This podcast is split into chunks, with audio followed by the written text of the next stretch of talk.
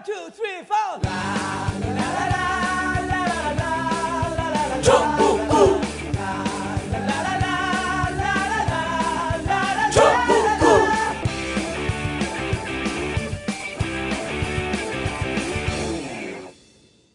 단 하나의 정통 정치 팟캐스트 정봉주 전국구 시작하겠습니다. 고정 1 먹갈치. 예, 안녕하세요. 이재호 변호사입니다. 고정 왜 1이 오늘 아니고 고정 1이 됐어? 고정 1 땜빵입니다. 고정 1 땜빵이지. 양심 선언해야지. 어, 우리 고정 1 the legend of 구라는 방문진 일정으로 해외 나갔습니다. 어, 이를 두고 이재화 변호사께서 어, 말년 갈참이나 실- 신나게 놀러 다닌다. 방문진 일정으로 어, 해외 나가 있는 그 틈새를 두고 연탄 가스처럼 들어온 먹갈치. 그 목소리가 그거 같죠? 어렸을 때 우리 메밀목 찹쌀떡. 먹갈치. 제 고등학교 때는 진짜 많았어요. 그럼요. 아 지금도 경제가 어려워지면요. 이제 겨울밤에 생깁니다. 그게. 그리고 부산에서는 거기에 플러스해서 제첩국. 뭐요? 제첩국. 예. 제, 어. 제첩국인가? 제첩국. 제칩인가? 제첩인가? 제첩. 제첩국 해장이 아침에 좋은. 예. 새벽에. 새벽에. 파나요? 예. 아, 그거 이제 그게 고등학, 해장이 좋거든. 제첩국이. 요즘은 없는데 고등학교 때는 뭐 그 낙동강 하류에 아 지금도 제첩국이 예. 한식당 이런 데 가면 제첩국이 어디에 좋으냐면 간 해독에 특효약이에요. 그게. 그런데 제첩이 잘 안 잡혀서 지금은. 섬진강가에 나는 섬진강가 네. 지금은 양식이에요. 어, 근데 양식 고등학교 때는 나옵니다. 이제 그 낙동강에서도 예. 많이 잡혔죠. 제첩 제첩 잡아갖고 좀 생계 수단을 좀 쓰시지 이제. 네, 지금 목 살기 힘들잖아. 제첩 그 지금 응. 나는 데가 별로 없어요 지금은 다 오- 다 오염돼 양식 갖고 양식일 거예요. 다. 오염돼 갖고 자 고정 이 어리버리 악마 안녕하세요. 한결의 하호영 기자입니다. 예, 노조로 가면 가서 방송을 하는 와중에 방송에 집중하지 않고 지금 기사를 쓰고 있어요. 사실 이제 노조에 가서 이제 어리버리 하지도 않고 악마라고 하기도 뭐좀뭐 해? 아니 맨날 않아요. 그러잖아. 하호영 망하지 기자가 않아요. 망하지 맨날 않아요. 어렵다 그러고 어렵긴 어려, 어렵죠. 예. 잘해야 하고. 나한테 대- 문자가 들어와요. 네. 하호영 기자 이름 대고 한겨레 20일 신청했다. 네. 신문 신청했다. 어 그래요? 들어와요. 그게 문자로. 내가 보여드릴게. 다시 체크를 해봐야겠습니다. 예. 감사합니다. 한겨레 신문 그 다음에 이것도 들어오잖아요. 한겨레 신문 월 구독료가 얼마인지. 그 다음에 연 구독료 21만 6천 원인데 네. 어디에다 신청해야 되는지 여기서 알려 알려줘라 이거야 번호를 어떻게 돼요 번호가? 대표 번호가 있습니다. 한결에 구독하시려면은요. 예 1566에 9595. 1566에 9595. 제가 하필 또 95학번입니다. 아, 그래요? 예. 어 9595. 예. 내 생선집 9292는 있어도 9595는 뭘까? 아 이 번호 좋네. 예. 좋죠. 한겨레 근데 나는 한겨레 신문보다 한겨레 20일이 참 내용이 좋더라고요. 요즘 들어서 그러신가요? 네. 원래 그 아, 좋아하시나요? 원래 좋아요 한겨레 21. 한겨레 20일은 기획 기사들이 하여튼 글을 맛깔나게 제가 한겨레 21이 있을 때 네. 부산저축은행 불법 어. 인출 특종을 했었죠. 그 기사 예. 그 기사는 내가 못 본 거야. 아, 아니, 그러니까? 저기 아니 하호영 기자는 그게 맞아. daily로 해갖고 기사 쏟아내는 것보다도 탐사 취재, 탐사 보도 해갖고 한겨레 21에 그래서 난 그 좋아요. 그 이제 KTX 타고 갈 때그 네. 역에서 팔잖아요. 그렇죠. 주간지를 많이 팔거든. 지나가다가 다른 거 안 보고 한겨레 21만 쳐다보고 지나가요. 그렇죠. 예. 근데 그왜 그러냐면 데일, daily 같은 경우는 본인이 소화시킬 예. 시간적 여유 없이 막 쏟아내야 되거든요. 그럼요. 그래갖고 우리가 팟캐스트 하잖아. 팟캐스트 하면 금방 이해를 하는데 신문 받고는 이해가 안 돼. 근데 이제 한겨레 20일 같은 경우는 며칠간 숙성을 시키는 기간이 있으니까 예. 그 퇴고를 할 시간적 여유가 많으니까 음. 완성도가 높아지는 거죠. 예, 한겨레 21도 1566에 9595. 1566에 959. 아, 똑같이 한, 하영 기자 얘기하고 꼭 좀, 어, 구독해 주시면 감사하겠습니다. 한겨레 기자 전체가 한겨레 구독에 대한 전화번호를 외우고 다니면 한 달에 한 천 건씩 늘어요. 자, 그- 그리고 오늘, 어, 우리가 이렇게 주제를 다룰 때 이걸 선제적 담론이라 그러죠. 세상이 갈 곳을 미리, 미리 정해서 그 지점에 가서 세상을 바라보면서 이렇게 가서는 안 된다. 라고 일가를 할 수 있는 주제. 선제적 담론. 세상을 내다보는 교묘한 매의 눈. 김창수 박사. 와, 제가 한반도 주변 문제 전문가. 이렇게 멋진 소개 받아본 건 살다가 처음입니다. 뭐라 는지 모르겠어요. 이정옥 금방. 늘 자신이 멋진 멘트를 날려놓고 제가 나중에 확인해 보면은 나 뭔 말하는 줄 몰라. 네. 나 옹- 워낙 평상시에 멋진 멘트 잘 날리는 사람이야. 늘 그런 식으로 자기 깔때기를 하시더군요.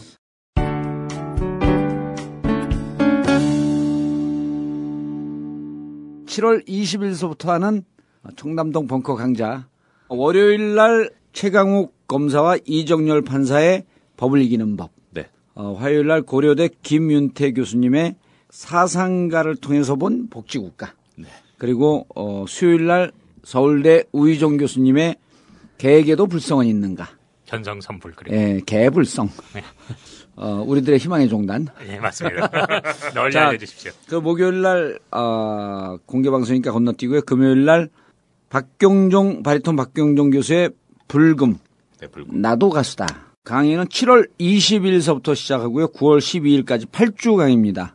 7월 20일이 월요일인데 어, 20일 그 첫째 주는 등록하신 분들은 무조건 와서 강의 들어야 되고요. 그리고 등록 안 하셨는데 어, 좀 어떤 강의인지 내가 좀 듣고 등록을 해야 되겠다 하는 분들에게 첫 주는 어, 문호가 열려 있습니다. 어, 자세한 내용은 내용과 등록은 온라인으로 등록이 가능하고요. imtv.or.kr imtv.or.kr에 들어오셔서 어, 등록하시면 되고요.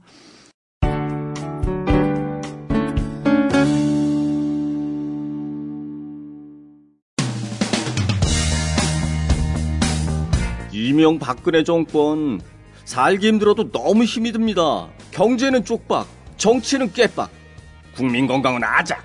그래도 함께 희망을 꿈꾸는 전국구가 있어 참 다행이야. 여러분의 변함없는 지원이 큰 버팀목입니다. 전국구의 가족으로 참여해주세요. 팟빵 전국구 페이지에서 자발적 유료 배너를 클릭하시거나 하나은행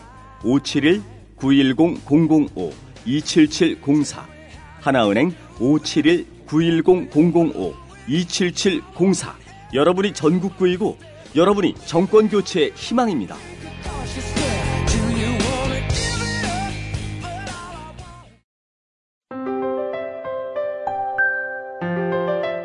대통령이 국회법 개정안을 거부해 이미 잘못 만들어진 세월호 시행령 폐기가 더욱 어려워지는 상황입니다. 사고가 난 지 1년이 훌쩍 넘어가면서 진상규명을 위해 노력해왔던 가족들, 주위에서 돕던 많은 분들도 힘들어지고 슬픔은 더욱 깊어집니다. 그러나 어떤 어려움이 있더라도 세월호 참사의 진실규명을 위해 끝까지 가족들 옆을 지키겠다는 분들이 있습니다. 세월호 가족 지킴이 인터넷 검색창에서 세월호 가족 지킴이를 검색하고 함께 해주시기 바랍니다. 마지막 한 분이 남더라도 꼭 손잡고 가족 곁을 지키겠습니다.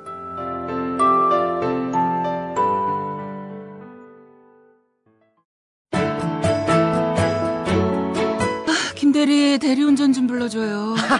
과장님, 그냥 운전하셔도 됩니다. 왜요? 요즘 메르스인가 뭔가 때문에 정신없어서 음주 측정이 거의 없어요. 이것 봐요, 김 과장. 정신 차리세요. 그러다 사고라도 나면 어쩌려고 그래요?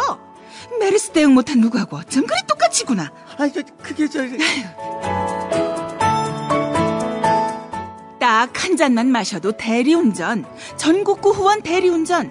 좀 입력 좀 해둬요. 1644-6785.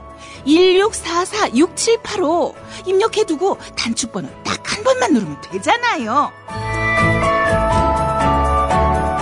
단 한 잔만 마셔도 닥치고 전국구 후원 대리운전 1644-6785 1644-6785 지금 입력하세요.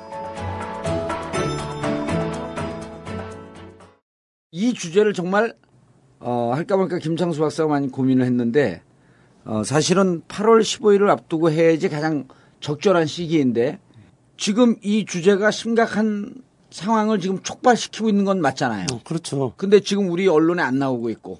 소홀히 다루고 있고 방향을 좀 잘못 잡는 경우도 있습니다. 예. 그래서 이 문제 들어가기 전에 예. 아, 우리가 우리에게 부탁한 빼빼 가족 버스 몰고 이거 뭐야 제목이 세계 여행.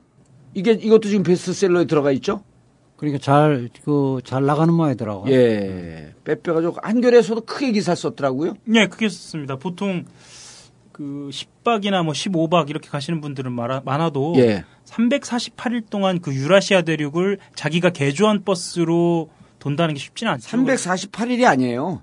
347박 348일. 아, 그렇죠. 예, 뭐 본인이 하던 그 직장도 버리고 예. 가족들과 함께 이렇게 한다는 게 쉽지 않죠. 그렇죠. 네. 또이 책과 남다른 인연이 있다고 우리 먹갈치 이재화 박사께서는. 아, 아니, 이제 제 그 둘째가 예. 지금 대학 1학년인데 예. 배낭여행, 유럽 배낭여행 그, 그한달 동안 갔는데 예. 이 책을 줬어요? 가기 전에 이책 어. 사보라고 사- 직접 사준지는 않고 예, 사보라고. 사보라고 예. 했는데 지금 한 보름 정도 지났는데 아마 이게 유익하게 활용됐을 음. 것 같아요. 예. 그리고 이제 돌아오면 이것처럼 좀 재밌는. 예. 재밌는 글도 좀 써보고 기획문을 쓰고 예, 사진도 많이 찍어 오라고 내가 부탁을 해놨어요. 빼빼 가족 버스 몰고 세계 여행. 어, 우리가 북콘서트 한번 할 겁니다. 가족들 다 모시고 청남동 벙커에서. 아, 재밌을 좋을, 것 좋을 같아요. 것 같아요. 예. 예. 어, 7월 25일은 해문스님 토요일 오후 6시 어, 문화재 찾는 어, 문화재 문화재 발- 되찾기 외교 사절이죠. 민간 사절. 민간 사절인 신해문 스님이 어, 북콘서트가 있습니다. 아 그래요? 예. 해문 스님이 나는 그 스님들 여러 분 만나봤는데 그 정도로 이렇게 위트도 있고 입담이 말, 말 잘하죠. 예. 입담이 좋은 사람 나 처음 봤어. 그러니까요. 재밌어요. 책도 많이 썼고 문화재 찾는 건 뭐 그 자기가 전 세계 최고라고 맨날 얘기를 하는데 야 예, 예능기가 진짜 풍부한 것 같아. 어, 예. 아, 우리 뭐 나는 정봉주 의원보다 뛰어난 사람은 못 봤는데 예. 해문 스님은 피카피카한 것 예. 같은데 난 나보다 못한 사람을 못 봤는데. 웬 겸손? 자, 그래서 우리 빼빼가족 버스 몰고 세계여행 좀 많이 봐주시고요. 어, 제가 지난번에도 얘기했는데 광고 나오는데 skip했다고 막 자랑을 해, 문자로. 아, 그 skip하지 마세요. 우리 지금 광고 나가는 게 짐 잉글리시 또 나가고 있고 마슈만 몽골에서 가져온 무슨 말뼈 가루죠. 어, 우리 장모님 뼈가 부러져갖고 이걸 갖다 드렸더니 너무 잘 드시고 계세요. 도움이 된다고. 또 영한네이처에서는 마카산삼. 이 마카산삼 나오면 장윤선 팥장 장윤선이 막 울고 싶어 해. 거기서 광고하다가 우리한테 옮겨 탄 거. 말을 말을 바꿔 탄 거예요. 말을 바꿔 탄 거죠. 영한네이처 마카산삼. 아 이거 좀 그 나눠줘야지. 영한네이처는 마카산삼. 그런 우주 뭐 우주에서 산삼과 마크 뭐를 섞은 건 유일하게 마카산삼밖에 없습니다. 그렇게 광고한 거야 이게. 제가 팟장 출연하지 않습니까? 예. 그래서 마카산삼 먹어봤어요. 예. 근데 마카산삼 효능에 대해서 말씀드리려고 하는 게 아니고요. 예. 마카산삼 그 하시는 분이 잠깐 말을 갈아탔다가 예. 다시 팟장으로 가겠다고 그랬다는데요. 근데 안 가고 있어 지금. 그래요? 지금 계속 연장하고 있어. 아 근데 바짝으로 가야죠 또. 그렇죠. 그런데 어 마카산삼은 너무 비싸갖고 우리한테 샘플 안 줘요. 샘플 좀 달라 그랬더니 사 드세요. 그러더라고. 아, 이분들이 저는 고마운 게 광고에서 고마운 것도 있지만 열심히 사세요. 그 직접 다 오거든요. 그럼 보면 알잖아. 예. 열심히 사업하는 분들인지 아닌지. 아, 그래서 스킵했다고 좋아하지 말고 쭉 이렇게 메모해, 메모해 뒀다가 꼭 필요할 때 그 쓰시면 서로 도움이 됩니다. 그리고 어, 우리 풍성교 2대 교주가 왔는데 내가 풍성교 1대 교주 아니에요. 풍성교라 그러니까 문자가 많이 와. 그러니까 이게 알려달라는 게 섭섭, 그좀 수줍 어떤 거야. 그래서 내가 말을 바꿔. 별 재밌는 얘기들 많이 오더만. 어, 머리 전시 작전권을 돌려주세요. 출장 나간 자기 머리를 돌려받기 위해서 머리 전시 작전권을 돌려달래. 어, 풍성교 또 재밌는 게 뭔지 아- 뭐, 뭐가 왔을 것 같아요. 불신 듬성 풍성 천국. 아유 재밌어. 어, 저한테 전화하시면 어, 풍성 풍성교로 인도할 수 있는 길을 알려드립니다. 전화번호 이제 더 이상 얘기 안 해. 전화했으니까. 어, 이거를 PPL을 좀 해드려야 돼요. 왜냐하면 광고하신 분들이 메르스 이후에 아, 좀 어렵다고 어, 그래서 부탁을 해서 어, 광고 PPL 광고 방송을 했고요. 한겨레는 늘 어렵다고 그러니까 1566 9595.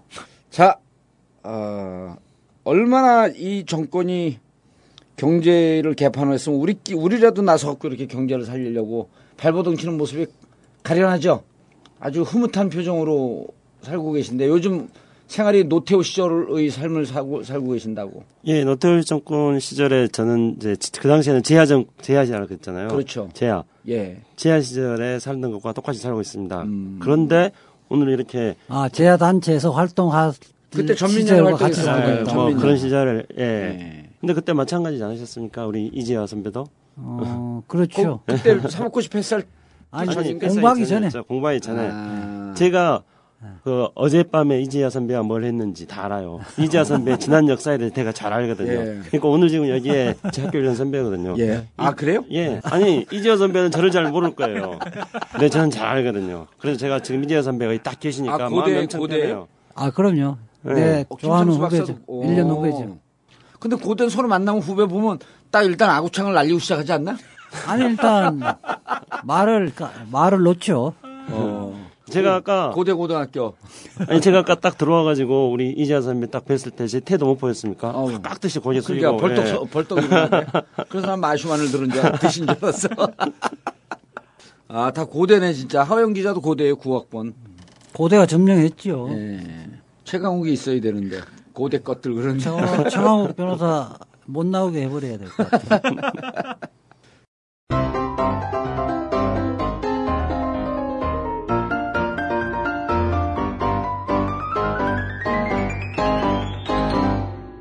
전국고가 있어서 참 다행이야.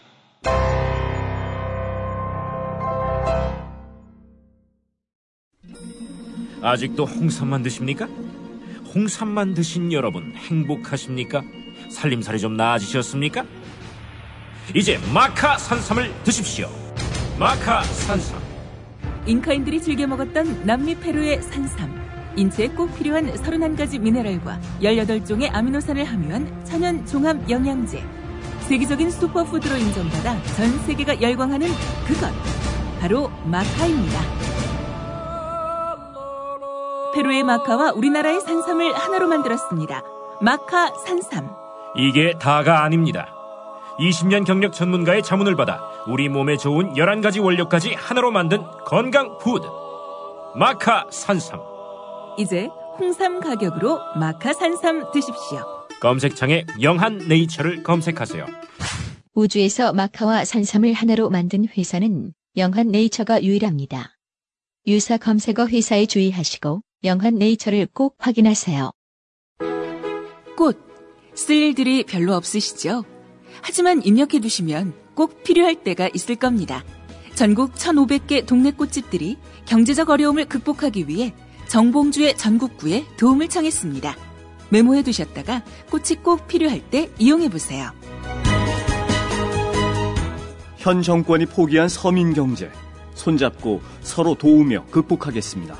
1566-3528 1566-3528 좋은 사람과 플라워 함께 손잡을 때 우리는 하나입니다.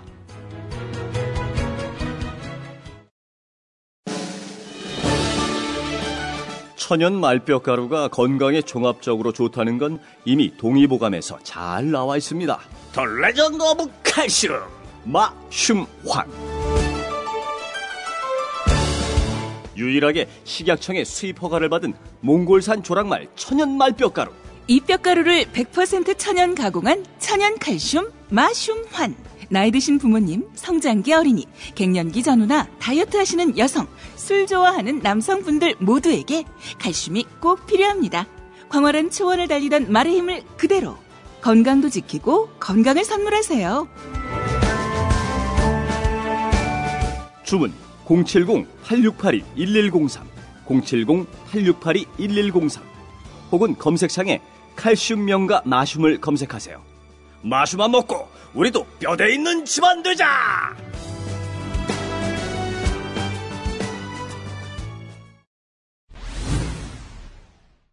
자, 6월 22일 날 무슨 일이 있었습니까?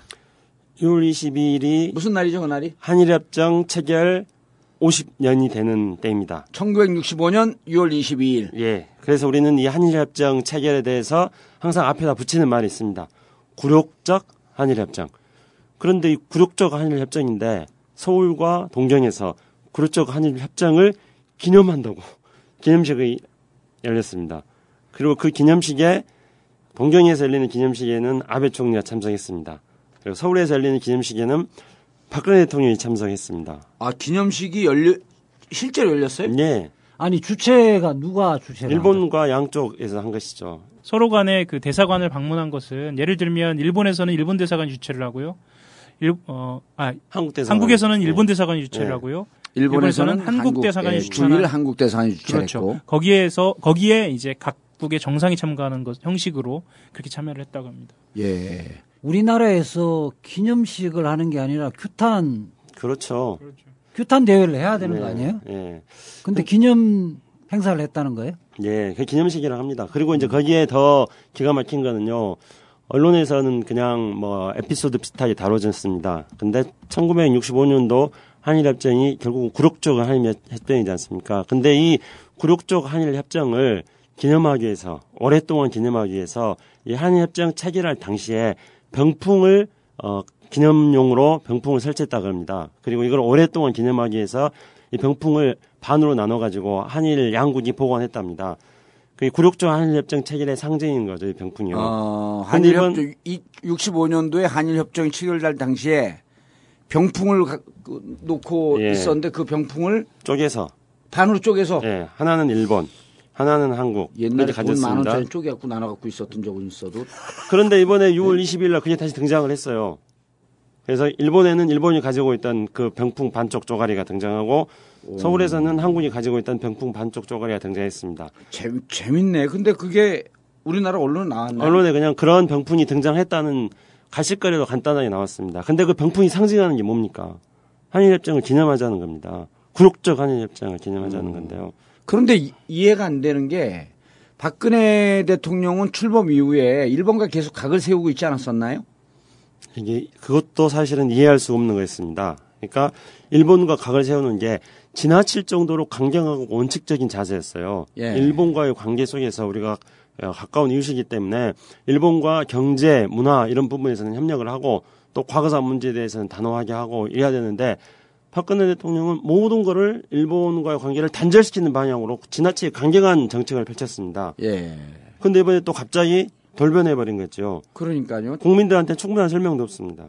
아니 전체적인 프로세스 상에 이해가 되나요? 그렇게 강경한 자세로 나오고 독도 문제에 대해서도 그렇고 그 특히 위안부 문제에 대해서도 대단히 강경한 입장을 취했잖아요. 예, 뭐 작년부터 3.1절이라든가 페루 때 박근혜 대통령의 발언은 지나칠 계속 일본 공. 일본에 대한 공격적 예. 발언한 거 아니에요? 그래서 그거에 대해서 많은 사람들이 의아해했습니다. 그래서 이렇게, 지나치게 강경한가 해서 첫 번째로 사람들이 해석할 때는 어, 국내 정치에 활용하는 거 아닌가 이렇게 민족주의적인 의식에 음. 바탕을 둔 국내 정치에 활용하고자 하는 게 아닌가 이런 의문이 있었습니다. 그리고 또 한 가지 의문은 이 박근혜 대통령의 아버지인 박정희 대통령하고 아베 총리의 외할아버지인 기시 노부스케가 만주국 시절에 워낙 예. 친분 관계가 있었기 때문에 이거를 연상시키는 것에 대해서 박근혜 대통령이 피하고 싶지 않았을까 이런 의문도 있었습니다. 음. 어쨌든지 간에 충분하게 이해가 되지 않았지만 박근혜 대통령은 아주 강경한 대일 정책을 펼쳤습니다. 그렇죠. 그리고 갑자기 그것- 돌변해 그것 버렸죠. 때문에 미국에서도 한미일 삼각 동맹 체제에 대한 얘기가 계속 나와 나올 때마다도 나올 때마다 지난번에 우리 김창수 박사가 얘기했듯이 한일 간 과거는 덮고 새로운 미래를 창조하자라고 하는 논조로 계속 얘기를 했던 거 아니에요? 그렇죠. 그래서 우리가 잠시 우리가 한번 되돌아 더 들이켜볼 필요가 예. 있습니다. 2월 말에 어, 미국의 국무차관 윤디 셔먼 국무차관이 연설을 했습니다. 그래서 우리 언론에서도 굉장히 그때 문제를 많이 언제 삼았어요. 언제 6월 말이요? 지난해 2, 월 2월, 2월, 올해 2월 말, 올해 어, 올해 2015년 2월 2월 말에, 말에. 2월 17일인가 지난번에도 한번 말씀하셨죠. 한번 이야기했죠. 그때 어그 윤디 셔먼 국무차관이 했던 이야기가 어떤 거였냐면은 한국에서 예. 과거사를 가지고 이야기해가지고 값싼 박수 받으려고 하지 말아라 음. 이렇게 이야기했습니다. 그래서 우리가 굉장히 그거에 대해서 국내 언론에서 비판적으로 접근했었죠. 어떻게 과거사 문제를 바로잡고자 하는 게 값싼 박수냐? 근데 그러면서 이제 또그 윈디 셔먼은 일본의 군사화에 대해서 너무 민감하게 생각하지 말아라. 뭐 그런 이야기도 합니다. 예. 그러니까 일본의 재무장 같은 것들을 용인해야 된다는 뉘앙스를 담기는 발언들을 했습니다. 근데 그 이후에 지금 한일 관계가 드디어 이제 정상적으로 윈디 셔먼이 원하는 대로 그렇게 되고 있는 거죠. 예. 그러니까 이제 보통 아까 말씀하셨던 것처럼 정치적인 측면에서 어 그러니까 독도 문제라든가 이런 문제에 대해서는 말씀하셨던 것처럼 박근혜 정부가 각을 세웠는데 대단히 강경하게. 예. 근데 한 한미일 군사정보보호 협정과 관련돼서 그러니까 군사적인 측면에서나 아- 보- 안보 국가 안보와 관련된 측면에서는 어, MB 때부터 진행이 되어 왔죠. 박근혜 정부가 어, 그것에 대해서는 적극적으로 우회적인 그 어, 경로를 밟으면서까지 어, 일본하고 협조를 했거든요. 음. 그래서 이렇게 본다면 일관성이 있었다고 보기도 좀 힘들어요. 음. 어, 그러니까 아까 김창수 박사님 말씀하셨던 것처럼 오히려 본인의 어, 이익에 따라서 그러니까 예. 지금 현재 어떻게 취하는 어떤 태도를 취하는 것이 가장 지지율에 있어서나 아니면 그 국내 정치에 있어서 어, 유리한 어, 포지션이냐를 선택을 해온 거죠. 그런데 6월 22일 날 열렸던 일본에서 동경에서 열렸던 행사에 윤병세 외교 장관이 참석했습니다. 외교부 장관 예. 윤병세. 예. 그런데 이제 재밌는 거는요. 6월 2일자 워싱턴 포스트에서 이미 예측을 합니다. 예. 그래서 6월 22일 구- 그 한일 국교 정상화 이때 윤병세 외교 장관이 갈 것이다. 그리고 그것을 놓고 현재 마쿠에 협상이 되고 있다 했습니다. 근데 그 마쿠 협상대로 실제로 갔습니다. 그리고 윤병세 장관이 가서 윤병세 장관도 이제 박근혜 정부 시절에 대일 강경 외교의 선봉장이었죠. 근데 갑자기 이제 한일 관계는 좋아져야 된다 이렇게 이야기를 합니다. 그리고 나니까 6월 일본 22일 날 기념식에 가고 예, 예. 그 전, 그 전, 며칠 전에 이틀 전인가 막 갔었는데 기념식에 참석했습니다. 그리고 나서 이제 하는 이야기가 일본 언론에서 나온 이야기가 있습니다. 아베가 우리 이제 시청자 여러분께서 청취자 여러분께 들으면 굉장히 좀 자존심 상할 이야기일 수도 있습니다. 아베가 일본에 대해서 어떻게 말했냐면은 그거 봐라. 기다리고 있으면은 한국이 알아서 들어온다고 하지 않았느냐. 그걸 어디다 대고 얘기한 거예요? 일본 언론에서 일본의 주간지에서 그거를 보도를 했습니다. 어. 한 2주일쯤 전에 그걸 일본 주간지에서 보도를 했습니다. 아베가 그 렇게 말했다고요. 아, 6월 22일 그 기념식 기, 지나고. 난 다음에 예. 가장 최근에 아베가 일본 주간지에다가 기다리고 있으면 결국 일본 그 한국이 찾아올 거다. 들어올 것이다. 네. 근데 내 말대로 되지 않았느냐. 이렇게 음. 아베가 말한 거죠. 그 이면에는 이제 아베의 어떤 자기 프로그램이 있는 거고요. 예. 그다음에 또 동아시아 구조를 만들기 위한 미국의 시나리오가 있는 겁니다. 그러니까 아베와 미국은 자기 이익에 의해서 어떤 프로그램을 만들어 가지고 움직이고 있습니다. 그런데 박근혜 정부는 지난 2년 반 동안 대일 강경책이 뭐 때문에 그런지도 잘 모르겠고 예. 그다음에 갑자기 이번에 또 확 바꿔버리는 게 또 뭐 때문에 바꿔버린지도 충분하게 잘 설명이 되지 않는 그런 애매한 태도를 취하고 있는 거죠. 근데 이제 한일 이, 이게 문제가 되는 거는 첫 번째로 우선 이야기할 수 있는 거는 아베가 지금 아베 선언을 하려고 하지 않습니까? 8.15에 맞춰가지고요. 예. 근데 아베 선언을 할때 앞에 담아라 그랬대. 네, 아베 담화, 네, 아베 담화를 하려고 합니다. 근데 아베 담화를 할 때 일본이 이제 자신들은 보통 국가가 됐다. 아시아 평화에 기여하는 그런 정상적인 국가가 됐다. 자신들은 전범 국가가 아니다. 이런 것들을 선언하려고 합니다. 근데 그걸 할 때 가장 불편한 나라가 어디겠습니까? 당연히 한국이지 않겠습니까? 예. 우리 식민지 지배를 했고 그렇기 때문에요. 그러면은 아베 담화가 어, 어떤 문제 아베 담화에 대해서 문제 제기할 수 있는 키를 쥐고 있는 것은 대한민국. 우리죠. 그렇죠. 예. 근데 우리가 그걸 풀어줘 버렸다는 거예요. 그러면은 음. 아베 담화로 가는 길에 결국은 6월 22일 날 한일 국교 정상 50주년을 기념 행사로 하면서 박근혜 대통령이 그동안에 어, 대일 강경책에서 전환해가지고 이제 유화책으로 바뀐 거는 결국은 아베 담화로 가는 길에 박근혜 대통령이 꽃길을 깔아준 거죠. 카펫을 레드 카펫을 레드 음. 깔아준. 깔아준 거죠. 그렇죠. 아니 근데 6월 22일 날 네. 박근혜 대통령이 참석했고 한 발언들이 있을 거 아니에요. 네. 박근혜 대통령이 발언 유명한 발언입니다. 박근혜 대통령이 발언했고 왜 거기에 참석했다라고 하는 배경이 나올 거 아니에요. 아, 여- 현 정부 입장에서 뭐라고 얘기를 해요, 그걸? 박근혜 대통령은 뭐라 그랬냐면 이제 과거사에 대해서 짐을 놓자 이렇게 하겠습니다. 그 연설문에서요. 아니 짐을 놓으려면 네. 그, 그 위안부 문제라든지 네. 독도 문제라든지. 독도 문제뿐만 아니라 그, 그 한일 간에 있었던 모든 문제들 역사적인 문제부터 여러 가지 있죠. 기본적으로 배상할 거는 배상하고 네. 사과할 거는 사과하고 분명히 선을 끊고 해야지 뭐 하, 일본이 한 게 하나도 없잖아. 아 니 근데 과거사 문제에 있어서 짐을 놓자? 예, 과거사에 대한 짐을 놓고 미래로 나가자 이렇게 한 겁니다. 그래서 짐은 그 자기란 뜻 아니에요? 짐이 국가요 할 때. 어? 짐을 그런데- 놓자. 그냥 자기를 내려놓고. 자기를 내려놓겠다. 이제 버- 자기를 밟고 가라 이런 거 아니야? 그런데 이제 다르게 보면은요. 그러면 독도 문제라든가 정신대 문제라든가 일본의 역사 왜곡 문제라든가 이런 게 예. 짐이라는 이야기잖아요. 우리가 어, 그러네. 예, 그래서 이제 정신대 할머니들, 종군이 한부 할머니들이 그에 대해서 화가 난 거예요. 그 이분들이 성명을 발표한 게 그럼 우리가 짐이냐 이렇게 따진 겁니다. 아, 맞아, 지금. 우리가 그 기사를 봤네. 예, 그 기사가 나왔어요. 어디엔가 예. 우리가 짐이냐 이렇게 나왔던 게 그 있었습니다. 봤네. 그래서 예. 뭔가 상황이 대단히 위중하다. 예. 그리고 아, 이제 아베는 그 연- 연설에서 이제 동경에 살린 연설에서 아베는 이제 미래를 향해서 나가자 이런 겁니다. 그러니까 환상의 콤비가 아닙니까? 그러니까 짐을 양쪽의 메시지 담화가 똑같은 내용이네. 예, 예. 근데 이제 우리가 그냥 뭐 한일 관계 분명히 좋아져야 되는데요. 한일 관계 영역을 저는 세 가지로 나눌 수 있다고 생각합니다. 예. 그첫 번째 영역은 경제 문화 문제입니다. 그래서 경제 문화 문제에 있어서는 우리가 이웃 국가이기 때문에 교류 협력 활성화 시켜야죠. 경제 예. 문화 문제는. 그다음에 이제 과거사 문제하고 군사 문제 있지 않습니까? 과거사 문제와 군사 과거사 문제 두 번째가 이제 과거사 문제, 군사 문제. 세 번째가 과거사 문제, 군사 문제를 다 묶어가지고요. 아, 과거사 문제와 예. 군사 군사 문제를 문제. 가지고 이 부분에 대해서 우리가 원칙적이고 단호해야죠. 예. 그리고 이제 세 번째가 어, 이것들을 풀어나갈 수 있는 정치 문제지 않겠습니까? 정치 예. 문제에 있어서는 능력이 있어야 됩니다.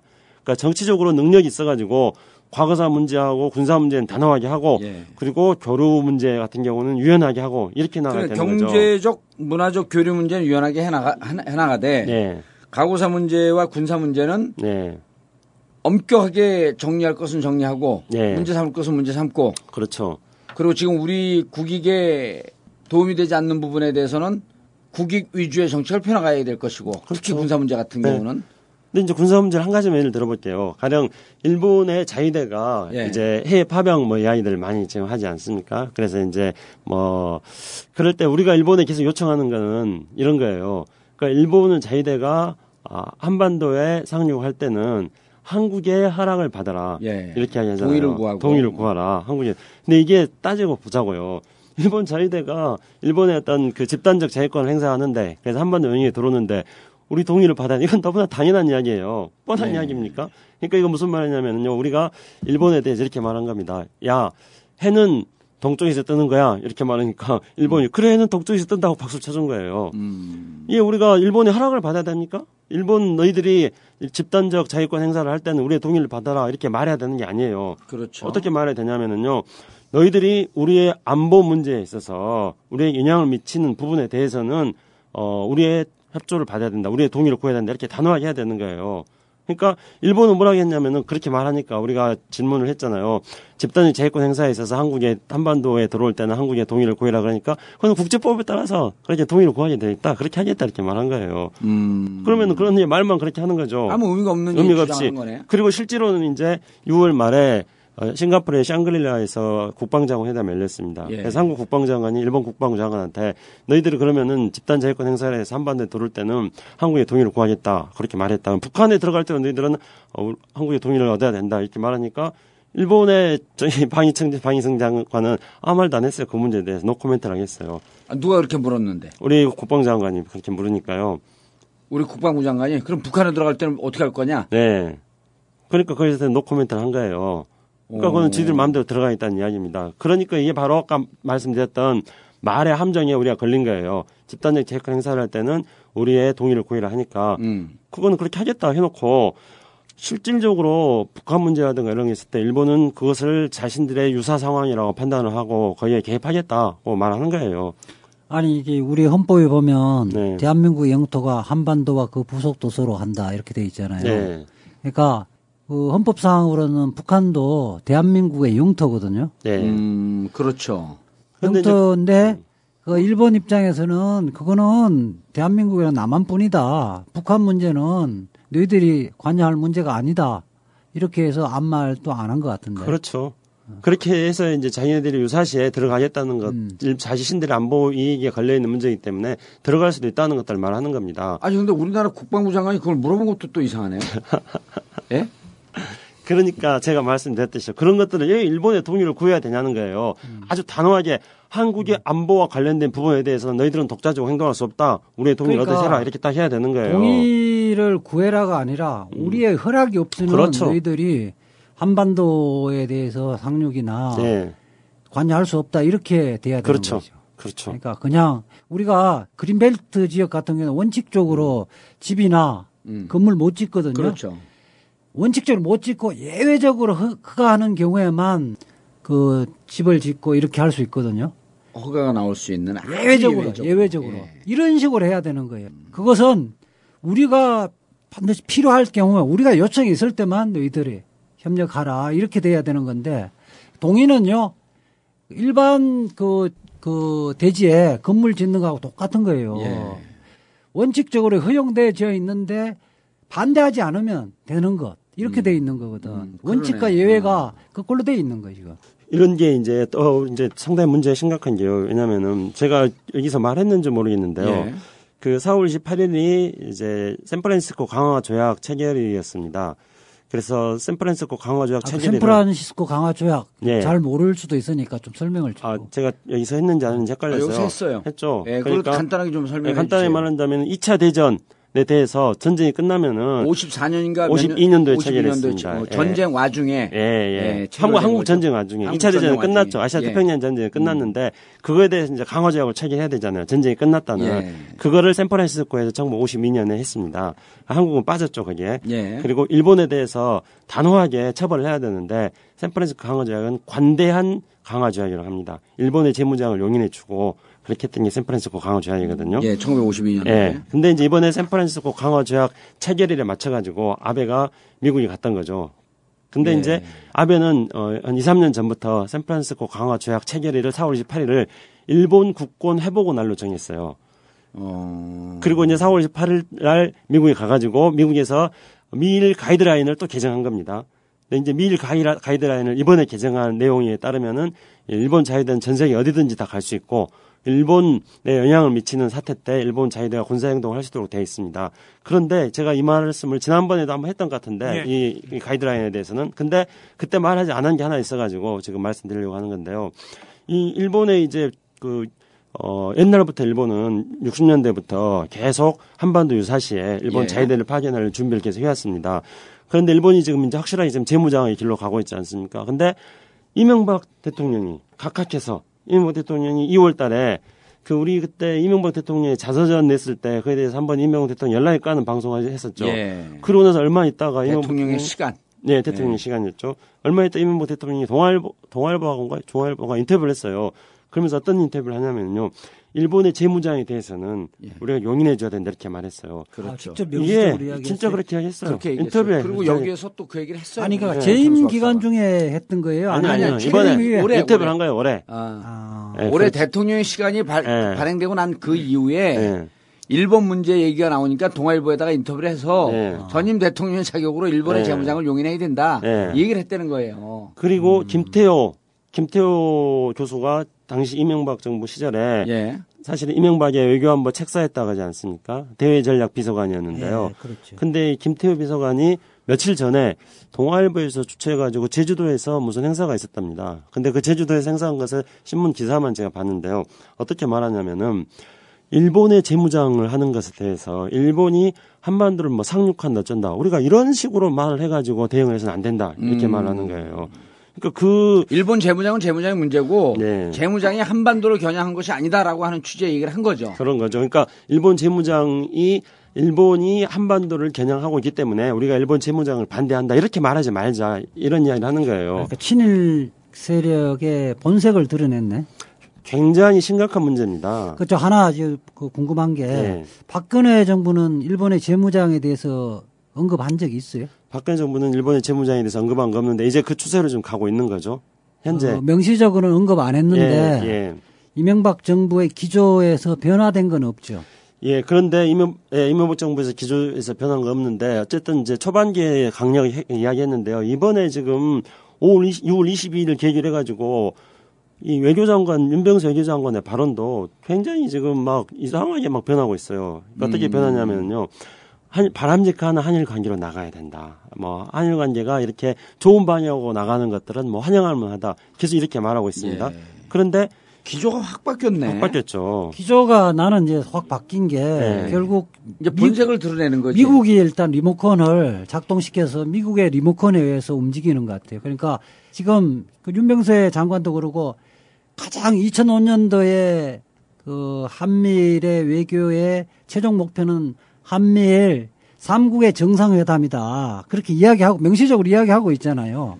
결국 한미일 정상회담이 되려면 일본하고 우리나라하고 외교 문제 해결돼야 되잖아요. 그러니까 한미일 정상회담은 아. 미국이 바라는 바 아니에요. 그렇죠. 미국이 바라는 바인데 그러면 이 한일 관계에 있어서 우리 정권이 바라는 건 도대체 뭐냐는 거야 문제는. 우리 정권이 예? 바라는 거는요. 예.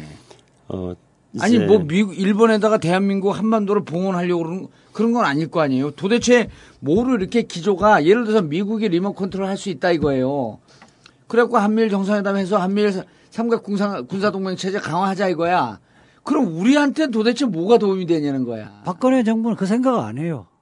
미국이 너무 좋아하면 내가, 너, 무 내가 미국이 좋아하면 높은 질문을 했나? 그럼요. 미국이 좋아하면 미국이 좋아할 거다. 예. 그게 목표죠. 아 미국이 지금 저 이- 너 잘하고 있어 이뻐 이뻐 그럼 그거죠. 지금. 새누리당 예.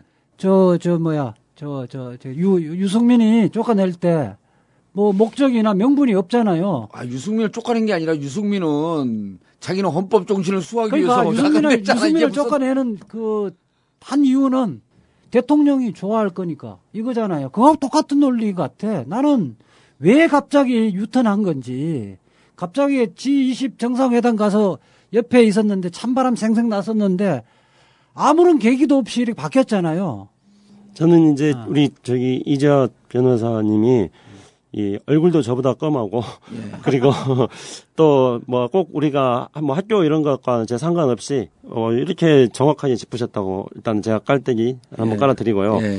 근데 이제 여기서 어 말씀하신 대로 미국이 어, 한미일 삼각관계를 발전시키려고 하는데 지금 한일 관계 때문에 안 되잖아요. 그래서 아까 말씀드렸던 윈디 셔먼이 2월 말에 연설한 게 바로 그거였습니다. 한일 관계 좀 좋아져라. 니들 네. 과거 사 가지고 값싼 박수보다 하지 말아라. 그런데, 예, 그런데. 예.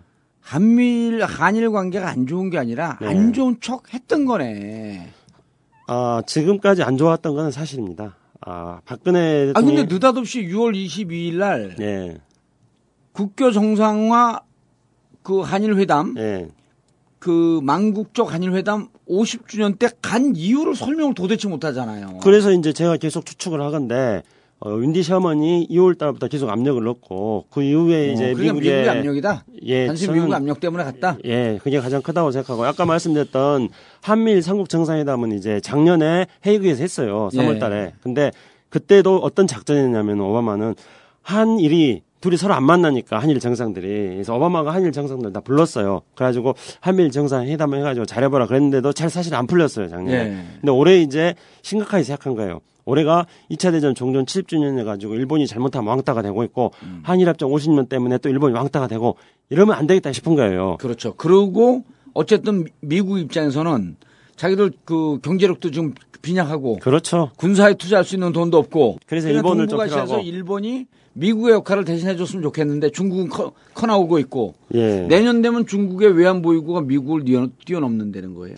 그래서- 조만간에 중국이 어, 위안화를 기축통화로 전환시키려고 하는 작전을 준비하고 있다는 거 아니에요. 그 이야기는 쭉 나오고 있죠. 그러니까 모든 결제를 중국 물건을 다 수입하는데 모든 결제를 오늘 이 시점서부터 위안화로 결제하면 하라 이렇게 선언하는 순간 기축통화가 위안화가 된다는 거예요. 그렇게 중국이 커가고 있는데 군사적으로도 커가고 있고 그걸 눌러야 되는데 일본이 필요했다. 예. 그거 아니에요. 예, 일본은 이제 그게 미, 그 미국의 정책으로 본다면은 아시아 회귀 정책이라고 합니다. 그러니까 예. 이제 이라크하고 아프가니스탄에 있었던 미국의 주요한 정책의 관심사가 예. 중국이 군사적으로 성장하는 거기 때문에 아시아로 다시 돌아오겠다 하는 건데요. 그런데 오바마 대통령이 지금 2기 3년 차잖아요. 올해가 예. 2기 3년 차인데 아시아 회귀 정책에 별 성과가 없어요. 그래서 더 압력을 강하게 넣는 음. 더 겁니다. 푸시를 강하게 가- 그렇죠. 아시아 있다. 정책의 성과를 얻기 위해서요. 예. 근데 우리 경제가 지금 그 대미 의존도보다 대중국 의존도가 훨씬 크지 않아요? 네, 그거는 이제 제가 2013년 통계로 수출도 사실은 중국 수출이 내가 그. 이지한 노법으로 얘기해 볼까요? 네. 박근혜 대통령 그런 건 생각 없어요. 그러니까 그렇게 되지면 우리 우리 경제에 미치는 영향 이런 거다 아무 생각 안 한다는 거지. 아니, 그러니까 중국이 계속 그거 갖고 경고를 하고 있잖아요. 그러니까. 미국과 가까워지면 네. 경제적으로 심각한 타격을 입을 것이다라고 하는 것을 직간접적으로 계속 워닝을 던지고 있는데 우리 대통령 각하께서는 유승민 유승민에만 관심이 있어. 그래서 근데 이제 지금 음, 관심 김무성으로 좀 넘어가고 있어. 4월 달에 이제 반동 회의에서 시진핑하고 아베하고 만났지 않습니까?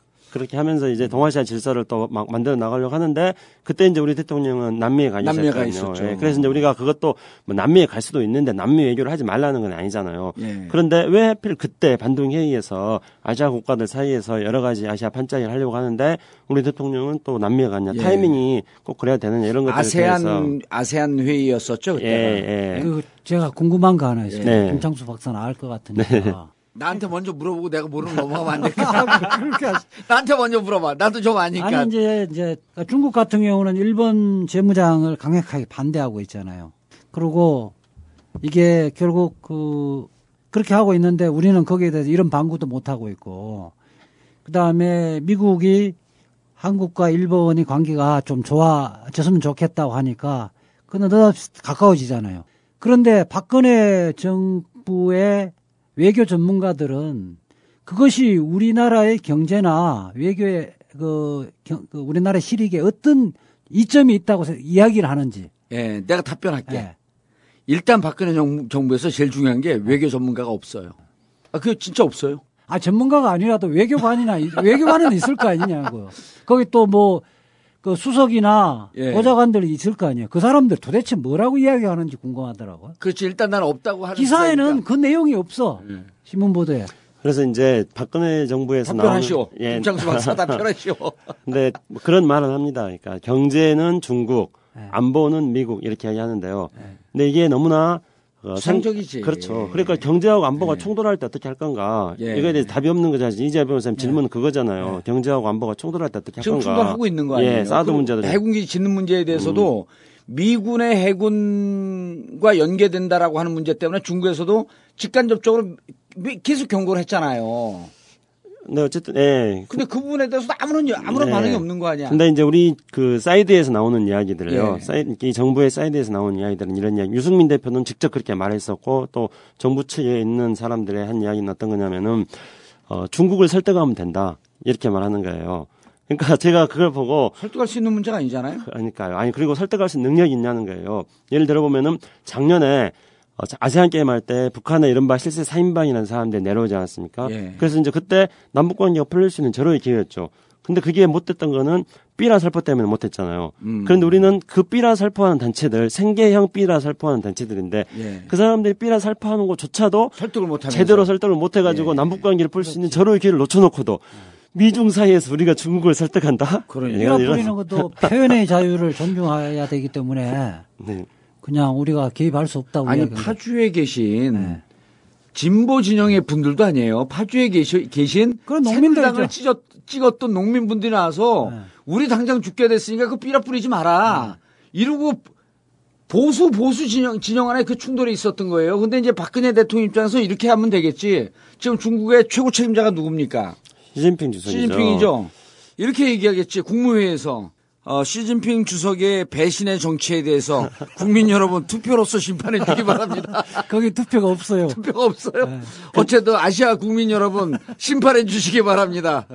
근데 우리 이제 박근혜 대통령도 그렇고 우리 정부 사람들이 굉장히 착각을 하는 게 있어요. 그러니까 시진핑 대통령이 박근혜 대통령을 참 좋아한다는 거예요. 시진핑 주석이. 시진핑 주석이. 예. 근데 실제로 이제 사진 같은 거 보면은 시진핑 주석이 박근혜 대통령 만날 때 굉장히 혐오한 모습으로 박근혜 대통령을 내려보는 그런 사진들이 많이 나오거든요.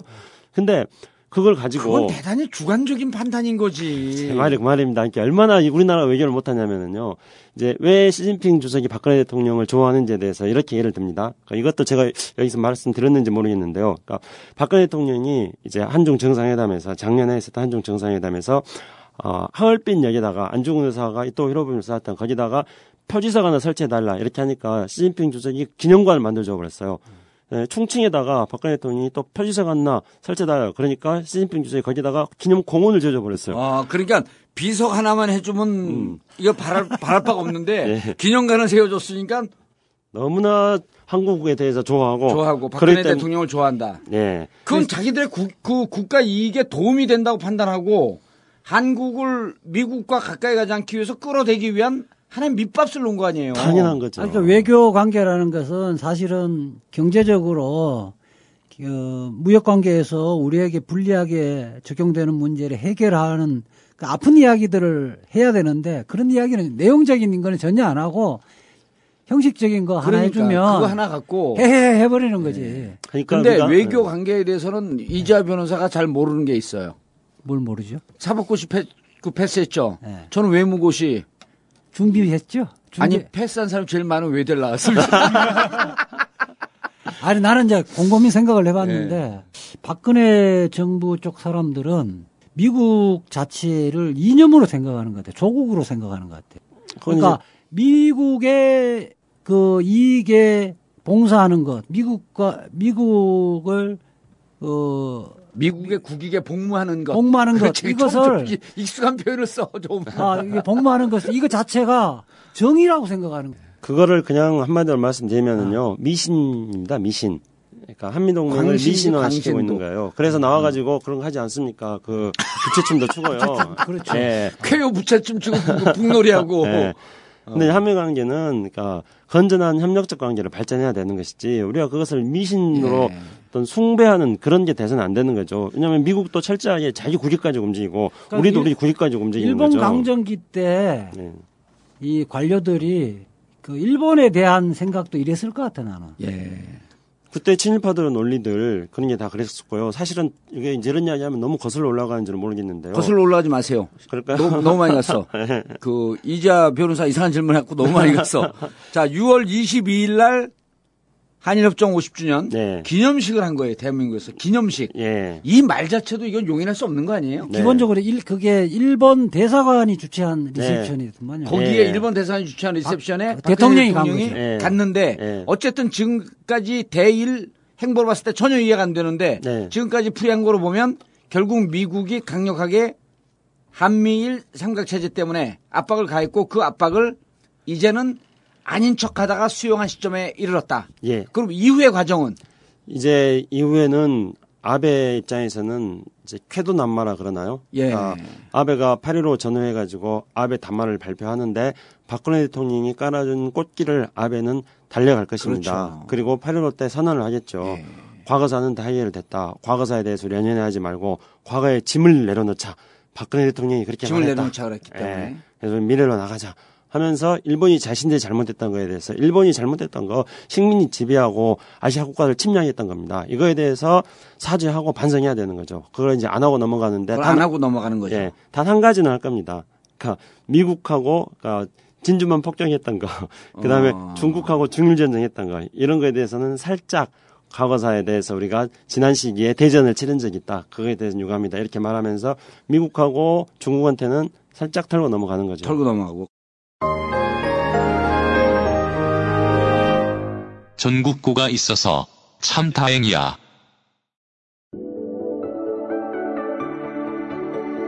영어 봉도사처럼 잘하고 싶으시죠? The Legend of Korra.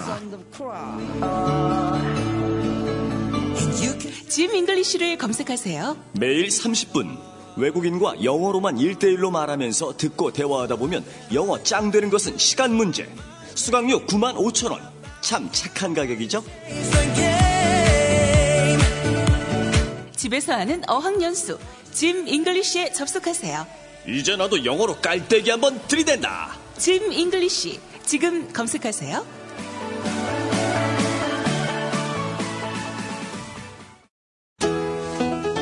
청담동 벙커 밥상이 대박이 났습니다. 강남구 청담동에 맛집으로 등극했습니다.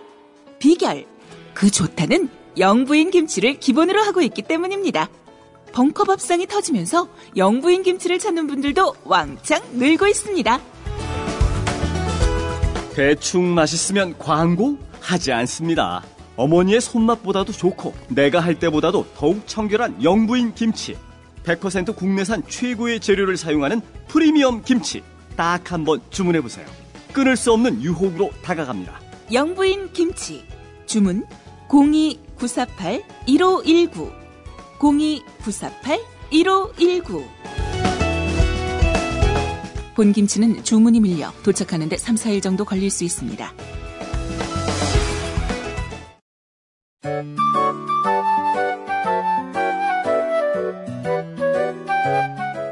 보험 잘 계산하고 가입하셨나요? 조금만 더 따져보면 훨씬 큰 도움이 됩니다.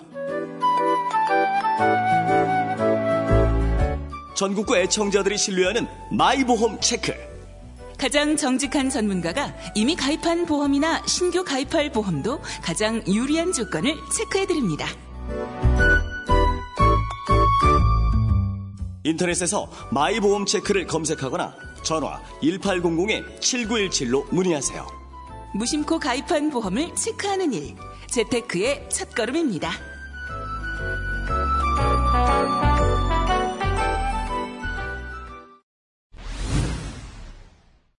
6월 22일 날 한일협정 50주년 그 기념식에 참석한 것뿐만 아니라 최근에 유네스코 등재 예.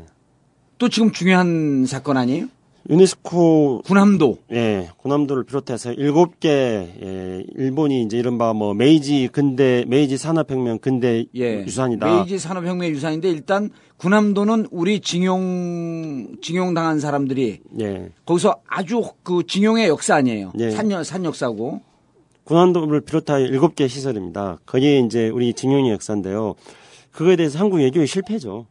그러니까 우리가 음. 근데 이제 성공했다고 그러던데 우리나라 언론에서는 처음에는 그 뭐- 징용을 아니 징용을 역사적으로 강제 노역을 최- 징용이라고 표현도 안 쓰지만 강제 노역을 처음으로 인정한 그러면서 외교부에서 엄청 노력했다고 뭐 자화자찬한 거 예 아니에요? 그리고 하루 연장시킨 것도 우리가 한 것처럼 어? 그걸 한번 이제 그러면 꼼꼼히 한번 살펴보죠. 그러니까 유네스코 세계문화유산에 등재될 때 어떻게 했냐면요. 예. 거기에 이제 그 유네스코 세계문화유산 위원회에서 한 결정문에는 어떻게 결정문 본문에는 이렇게 나와 있습니다. 일본 정부가 발언했던 것에 대해서 주목한다 이렇게 돼 있어요. 예. 그리고 거기다가 이제 각주를 달았어요. 어, 각주에는 이제 일- 일본 정부가 뭐 열심히 노력했다 뭐 이런 식의 각주가 달려 있습니다. 그러니까 강제 노역을 했다는 거는 각주에도 없어요. 그 각주에 따라 가지고 붙어 있는 이제 첨부 자료, 첨부 자료에 아. 따르면은 이제 일본의 외상이 발표한 것들을 첨부 자료에 이제 붙여놨습니다. 이거를 아. 이제 본문에서는 뭐 주목한다고 했던 거죠. 그 결정문 본문에서는요. 그러면 그 첨부 자료에는 어떻게 내용이 되어 있냐면요. 어, 그동안에 뭐 본의 아니게 강제적인 그런 뭐 노동을 했던 것에 대해서 유감스럽게 생각한다는 게 있어요. 그래 영어로 이제 이게 어떻게 되어 있냐면은 forced to work F-O-R-C입니다. 제 발음이 안 좋으니까. 어, forced to work 이렇게 되어 있는데 이거를 이제 사실은 이거는 강제 노역이라는 의미가 있어요. 어, force라는 말 자체가 강압적으로 하자는 아 말이니까. forced to work 예, 예. forced to, to work. 예, 예. 아, 뭐 또. 아 force하기 좀 강요하다 이런 뜻 아니에요? 그러니까. 그 그러니까. 강요해서 일을 하게끔 시켰다 강제 노역. 예, 예. 어. 그 강제 노역인데, 근데 이제 국제사회에서 보통 강제 노역으로 해서 사용되는 거는. 표현은 예, forced labor. 아 예, 그- forced to 예.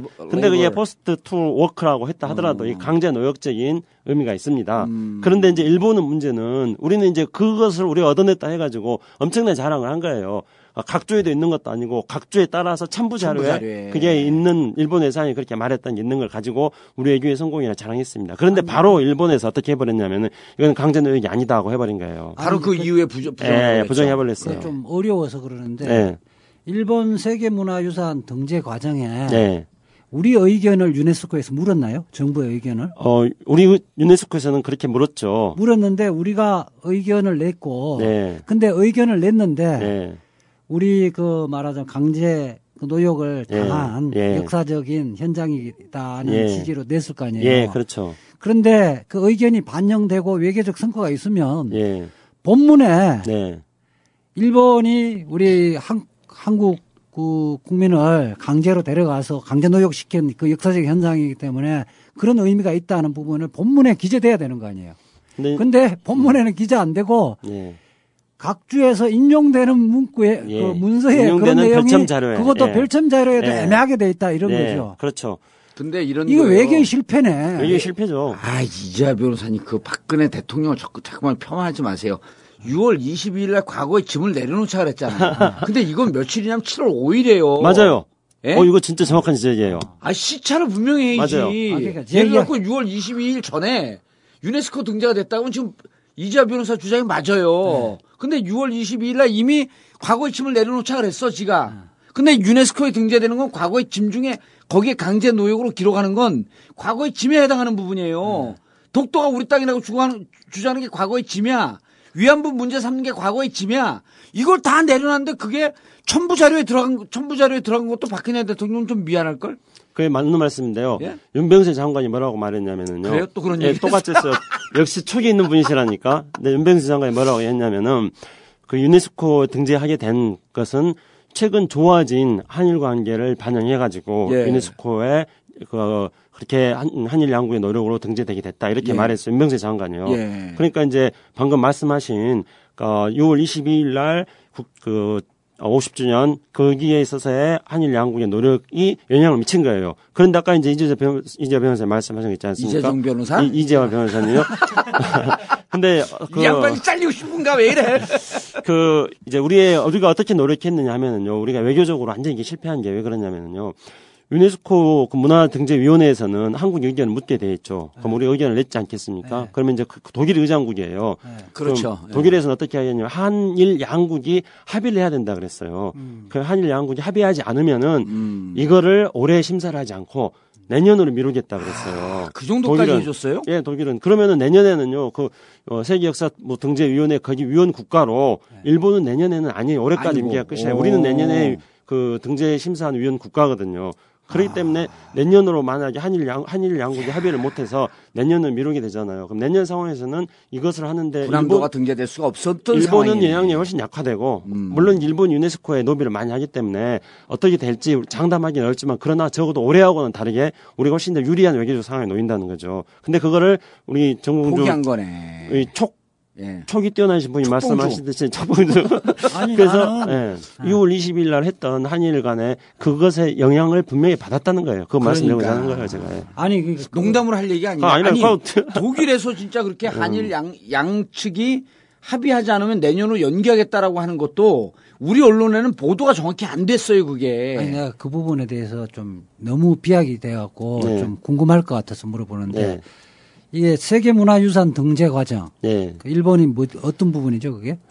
그 일본 그 일본의 이렇게 아까 무슨 메이지 산업혁명 네. 어, 뭐 마흔 몇 개 시설입니다. 근데 거기에 윤병세 장관의 그 발언에 의하면 양국 협상에서 한일 관계에서 가장 어렵던 어려웠던 협상 중에 하나였다는데 네. 그때 그 거기에 쟁점이 뭐였어요? 쟁점이 막 이거죠. 어. 그러니까 강제 노동 사실을 인정하는 것. 네. 그러니까 유네스코 문화유산에 등장을 하는데 네. 그런데 그 유네스코 문화유산 일본이 등재하려고 한 문화유산 중에서 네. 일곱 군데는 우리가 강제 징용돼 가지고 우리 노동자들이 거기 가가지고 강제, 노동했다는 걸 인정하는 그 거, 명시하는 거죠. 된 예. 현장이기 때문에 예. 그 부분을 명시를 해야 된다는 것이 우리 입장이고 그렇죠. 일본 입장에서는 원래 그거하고 관계 없는 거고 예, 일본은 이제 교묘하게 뭐 빠져나가려 해가지고요. 메이지 유신의 그 산업혁명의 본산으로 본산이라고. 했는데 우리는 이 제기를 했는데 예. 그러면 윤병수 장관은 뭐 치열한 논쟁거리였는데 우리 외교적 성과로 가면 예. 우리 의사가 본문에 등, 본문에 들어가야 해야 되는데 되는데 각 주에 인용되는 거에 쓸 문서에 첨부 자료. 첨부 자료에 애매하게 돼 있는 것이 왜 외교적 성과라고 이야기하는 거죠? 아, 그 어쨌든 그 강제 노역이라는 사실을 썼다는 거죠. 그러니까 forced to. work라는 걸 work. 첨부자를 했다는 건데요. 문제는 여기서 또 우리 외교 실패라는 게 등장하는 거는 이거를 바로 우리는 이제 외교부에서는 이 강제 노역이라는 걸 일본이 인정했다. 외교 외교의 성과도 했는데 일본 외상은 바로 그거에 대해서 부정을 해버렸어요. 이건 강제 강제 노역 강제 노역이라고 아니다. 예. 아, 인정한 거 아니다. 아, 근데 그냥 와서 자발적으로 이렇게 이게 말하는 거죠. 자꾸 그 논점을 분명해야 되는 게 외교적 성과, 외교적 그 노력의 실패가 아니에요. 애당초 지금 우리 그 김창수 박사의 설명에 따르면 난 이 설명을 사실 못 봤거든. 그러니까 독일이 이미 일본의 손을 들어준 줄 알았어요. 네. 근데 지금 설명 들으면 독일이 양국 간에 합의를 하라 그랬던 거 아니야. 합의 안 하면 합의가 안 되면 올해 심사하지 않고 내년으로 넘기겠다 그랬고 그럼 우리나라 정부에서 강제 노역이라고 하는 이 부분에 대해서 물고 늘어질 생각이 없었던 거예요. 그렇지 만약에 본문에 넣지 않으면 우리는 동의를 못하겠다. 못하겠다. 그럼 합의가 안 된 거거든. 어. 아 근데 김창수 박사가 허위 사실을 얘기하는 건 아니겠지? 예, 그러니까 강제 아니 각주에 예. 아까 그거 했던 거는 다 지금 전문가들이 그거는 만장 전문가들은 모두가 그렇게 그 인정하는 네. 팩트예요. 예, 그러니까 이제 예. 이게 뭐 다시 정확하게 말씀드리면요. 아니, 독일에서 진짜 양국이 협- 예, 협의하지 않으면 예. 오래 심사하지 않겠다라고 하는 입장을 분명히 독일의 밝혔- 의장국에서 그렇게 한 거를 제가 오. 이제 언론에서 봤고요. 그리고 이번에 이제 일본 외상이 그렇게 연설을 한 거예요. 어려운 음. 상황 여러 가지 뭐 본인들이 원하지 않는 상황 속에서 강제 노역을 했다. 예. 그러니까 영어로 이제 예. 그러니까 계속 영어 제가 안 되는 그게 영어를 해야 됩니다만은 예. 예.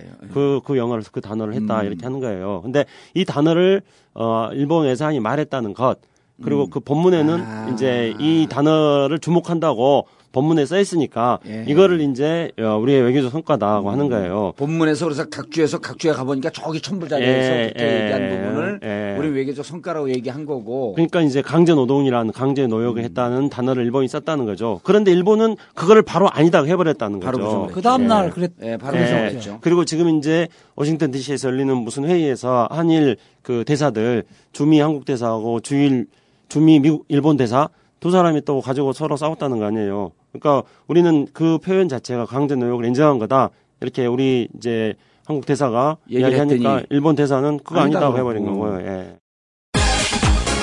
정통 정치 팟캐스트 정봉주의 전국구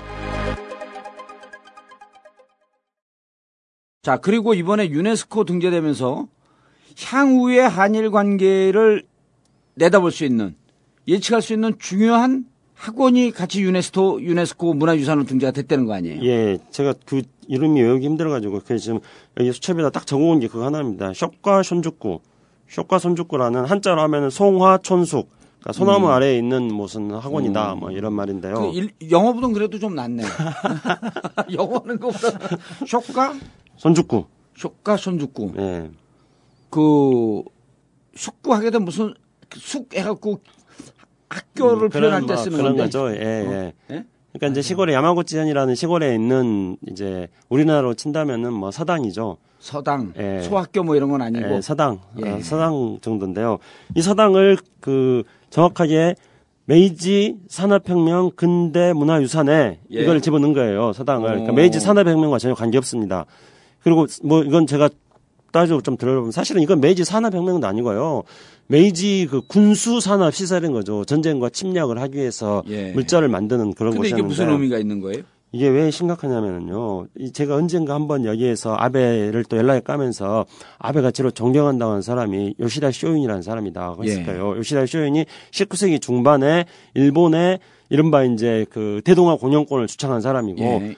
정한론 일본이 성장하려면은 한국, 중국, 몽골 이런 데를 다 쳐들어가서 그래서 전 세계를 아. 시아를 그러니까 천황 중심의 그 밑에 조그마한 식민 나라를 만들어야 된다. 이렇게 주장한 게 요시다. 음. 한반도를 정벌 해야 된다. 한반도뿐만 아니라 이제 예. 만주까지 다. 음. 이 사람이 이제 요시다 쇼인이거든요. 예. 그리고 요시다 쇼인은 이 야마구치 현에서 요시다 쇼인 자신의 꿈을 실현하기 위해서 이이 학교를 설립했나요? 예, 쇼카 쇼주쿠라는 이 서당을 만든 거예요. 아, 그런데 요시다 쇼윈이 이 학교를 예, 설립을 했고. 예. 그런데 아베가 여기 가가지고 절을 하면서 나는 요시, 이 요시다 쇼인을 제일 존경하는 사람이다. 아베가 그렇게 말했고요. 그리고 이제 이 더 중요한 거는 이 쇼카 손주쿠 출신들이요. 우리가 아는 이토 히로부미. 쇼카 손주쿠 출신이에요. 이토 히로부미도. 예. 그다음에 데라우치 초대 총독. 야도 이- 여기 쇼카 손주쿠 출신이에요. 어디 초대 총독이요? 아, 조선 총독부. 조선 총독부에. 어. 그다음에 그 이름 알아요? 데라우치. 그거 아. 사법고시 배웠으면 외웠을 거 아니야. 우리는 오지선다행에서 찍는 거는 잘 알아요. 왜 그런 거는 주관식. 그리고요, 저기 있지 않습니까? 그, 어, 미국하고 그 굴욕적인 뭐, 미락이 뭐였죠? 미국하고 카스라 테프트. 가사 테프트 미라. 미락. 카스라 테프트 미락에서. 그 네. 카스라도 여기 출신이에요. 아, 아. 그러니까 일본이 식민지 지배를 했던 그 세력들이 전부 여기서 배출한 사람들인 거예요. 이들이 바로 일본의 이른바 일본이 말하는 근대화라는 것, 대침략과 팽창 일본. 제국주의 혼과 정신이 살아있는 곳이네. 그렇죠. 그것이죠, 바로. 어. 그래서 아베는 거기 가가지고 자기, 자기가 요시라 쇼인을 제로 존경한다 그랬고요. 음. 그게 이번에 유네스코 메이지 근대 산업혁명 시설에 그게 이번에 슬쩍 하나 끼어가지고 등재된 거예요. 이렇게 보면 되겠네. 요시다 쇼인이 정한론을 주장했던 사람이고 학교를 아, 조그만 서당을 세웠는데 네. 그 서당의 정신이 네. 사실은 어, 구제국주의의 침략 정신의 본산이 됐고 예, 본선이고 뿌리죠. 그리고 뿌리고. 이- 또 히로부미 같은 애들은 다 그렇게 그리고 이, 이? 뿌리를 문화유산으로 등재하는 지금 아베는 실질적으로 다시 신제국주의 침략 정신에 자기는 투철하겠다. 아베 그- 생각이 그대로 드러난 거죠. 그대로 드러난 거죠. 그리고 예. 그러면서 동시에 자위대, 예, 자위대가 세계 군사 분쟁 지역에 예. 미국과 함께 참, 참가할 수 있는 예, 그리고 이제 8월 15일을 기점으로 해서 예. 우리는 보통 국가로 전환되었다. 예, 평화 국가 국제사회 평화적으로 기여하는 나라다. 뭐 우리는 이제 전범 국가 아니다. 뭐 전문 국가 아니다. 그리고 그 자위대는 머지않아 한반도에 승리할 것이다. 다 갈 수, 전 세계를 다 갈 수 있는 거죠. 어, 그렇게 되는 겁니다. 유네스코 대사들 다 파견하는 우리나라는 현재 공석인 모양이죠. 임- 그것도 정말 심각한 문제. 이 문제가 지금 제기된 게 벌써 몇 년 됐거든요. 일본 애들은 치밀하게 준비하라고 유네스코에다가 기금도 많이 내고 있어요. 이지아 변호사 존경스러운 게이 네. 틈을 타갖고 최강욱을 밀어내려고 엄청 준비를 해왔네. 최강욱 긴장 타야겠다. 근데 우리는 유네스코 대사도 임명도 못하고 있어. 공석으로 벼놓고 있어요. 그러니 뭐 어떻게 유네스코 아니 의료가 성공하겠습니까? 이번에 유네스코 이 문제는 민간 차원에서 보수 진보를 떠났고 군함도는 유네스코 문화유산으로 등재되면 안 된다라고 하면서 민간 차원에서 여러 사람들이 뛰고 있었거든요. 그래갖고 제가 이 문제 때문에 사실 김창수 박사한테 먼저 연락을 한 네. 거예요. 보수 진영의 뉴라이트, 네. 뉴라이트 교수들조차도 군함도는 등재돼서 안 된다라고 하면서 반대 의견을 편 교수들이 여러 명이 있더라고. 그런데 이게 뭐지? 그리고 이 문제를 하려고 김창수 박사한테 얘기했더니 6월 22일 날 그 사건을 얘기를 하는 거예요. 근데- 같은 거죠. 그래서 근데 이 유네스코 등재라고 하는 것은 결국은 정신 세계를 어떻게 보느냐라고 하는 거거든. 근데 유네, 유네스코의 대사도 없어. 아, 이 중요한 문제는 예. 더군다나 차라리 이시아를 유네스코 대사로 임명하면 참여했던 선진 국가들에 또 반대하고 있, 는데 유네스코 대사를 파견하고 우리가 서두를 이유가 하나도 없거든요. 네. 그 미국 그 일본의 저희가 뭔지 그리고 어 지금 유네스코에서 현재 어떻게 보고 있는 건지 이런 것들을 면밀히 어 일단 우리 그 입장을 유보하고 아니면 원, 원론적으로 반대 입장을 분명히 표시하고 치밀하게 조사해서 우리 입장을 관철시킬 수 있도록 해야 되는데 뭐가 이렇게 급하냐는 거죠. 아니 근데 2월 달에 윈디 셔먼 그, 그 윈디 셔먼의 발언 이후에 일관되게 준비를 해온 것 같네요. 한일 관계를 이제 그 정상하고 이제까지 쇼하고 위장포 쓰고 있던 거 위장포 다 집어 던지고 6월 22일을 기점으로 해갖고 이제 우리는 일본의 입장을 받아들이겠다. 아베한테 꽃길을 깔아주겠다. 예. 꽃길을 깔아 6월 22일 날 꽃길을 깔아주고 예. 그러니까 이게 7월 5일이었다면서요. 7월 5일이요. 꽃길 7월 4일이었다가 그, 그 하루, 하루 미뤄진 거예요. 꽃길 깔은 이후에 예. 한 발짝 더 나아간 거네요. 그렇죠. 그러니까 꽃길을 깔아줬는데 일본이 그 꽃길을 첫 딱 그 지려 밟고 같이 없어서 딱 밟은 거지. 지뢰가 아니지 지뢰. 지리리 사뿐히 지뢰받고 가시 사뿐히 없어서 지려밟고. 아, 지 발음이 헷갈리니까 남의 발음, 정상적인 발음을 이상하게 아, 그래, 들어. 아 그런가? 내가 사뿐히, 사뿐히 지려밟고 가시 없어서 영변의 약산, 진달래꽃, 그 두 번째 그, 그 발길이 또 그러면 8월 아까 15일. 8월 15일 날 네, 아베 담화될 예. 거고 아주 뜨거운 이슈가 될 겁니다. 하이라이트는 네. 한미일 정상회담. 왜 그래서 피날레를 날리겠네. 일- 아베 담화가 더 세죠. 네. 아베 담화가. 아베 담화 이후에 이제 한미일 정상회담 아직은 일정이 없습니다. 근데 일단 8월에 아베 담화가 있고요.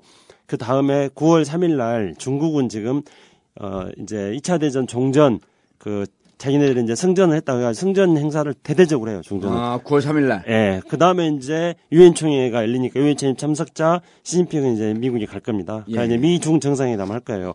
그게 또 하나의 이제 흐름이 될 거고요. 그러면서 이제 아마 9월달, 10월달 사이에 다자 정상회담 여러 가지가 있습니다. 아마 그 다자 정상회담에서 뭐 한미 정상회담이나 한미일 정상회담 이런 것들을 하려고 할 텐데 현재까지는 예. 아직 안 알려져 있습니다.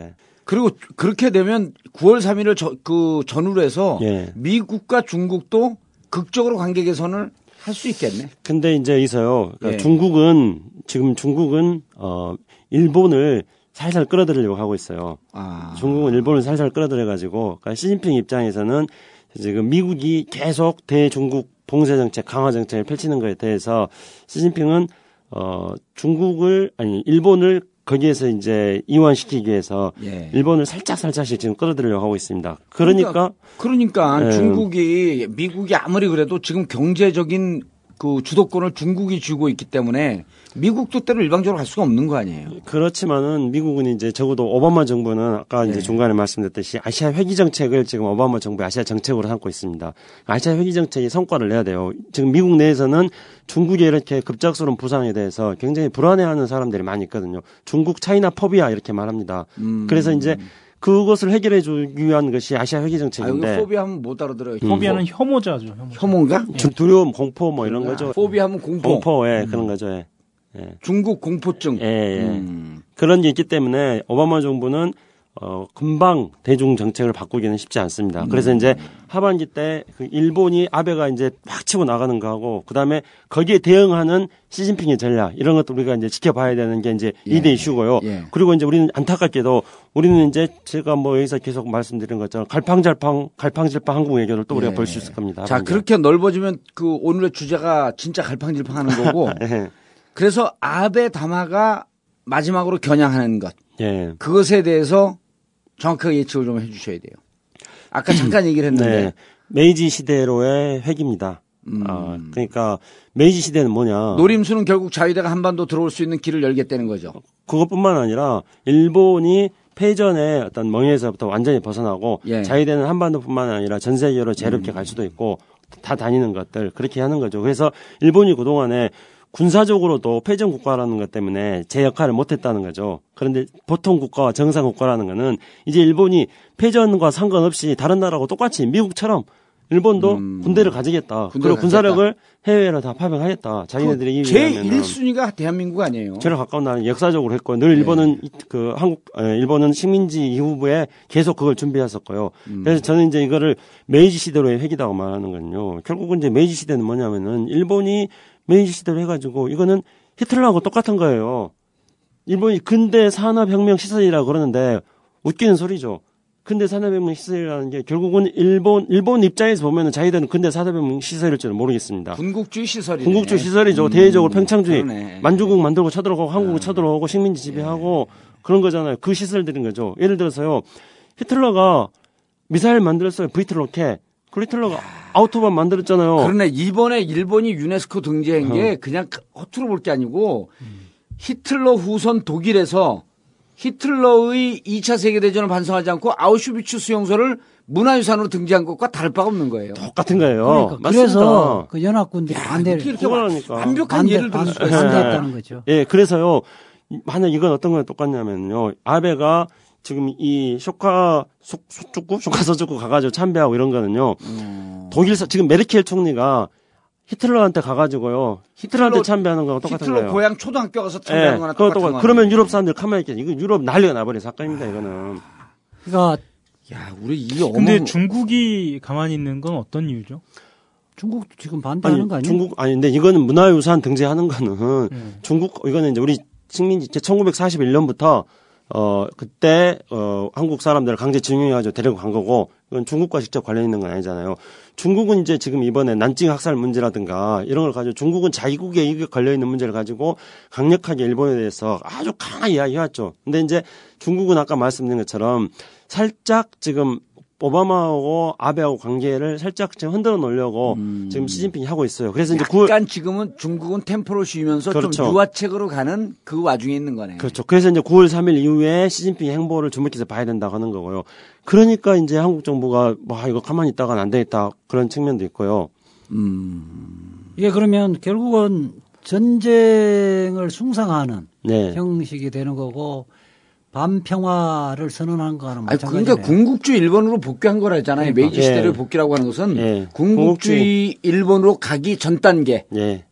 그걸 복귀한 거죠. 그러니까 세계 세계 국- 세계민 그 여러 나라에 이걸 기념하기 위해서인 게 이제 문화 그 유네스코 그렇죠. 등재잖아요. 예. 그 자기들의 그 일본 침략 전쟁 정당화시키고 정당화시키고 예. 앞으로 자기들이 어, 어, 자유, 그 뭐야, 군대를 갖는 것. 예. 이것을 또 정당화 시키는 거예요. 근데 예. 이제 그거를 가장 까다롭게 반대해야 할 대한민국 그렇죠. 박근혜 정부에서 앞장서서 꽃길을 깔아주고 용인을 해준 격이 된 거죠. 6월 그렇죠. 22일 날 한일 정상회담, 한일 네. 정상회담이 아니라 한일 국교 정상화를 정상화. 기념하고, 예. 그다음 유네스코 문화유산 등재하는데 강력하게 반대 의견을 표, 표하지 않고, 라고 하는 것은 드디어 현 정권이 친일의 뿌리가 있음을 본색을 드러낸 것으로 보지 아니할 수 없다. 그래, 어, 뭐, 그 대가가 뭔가?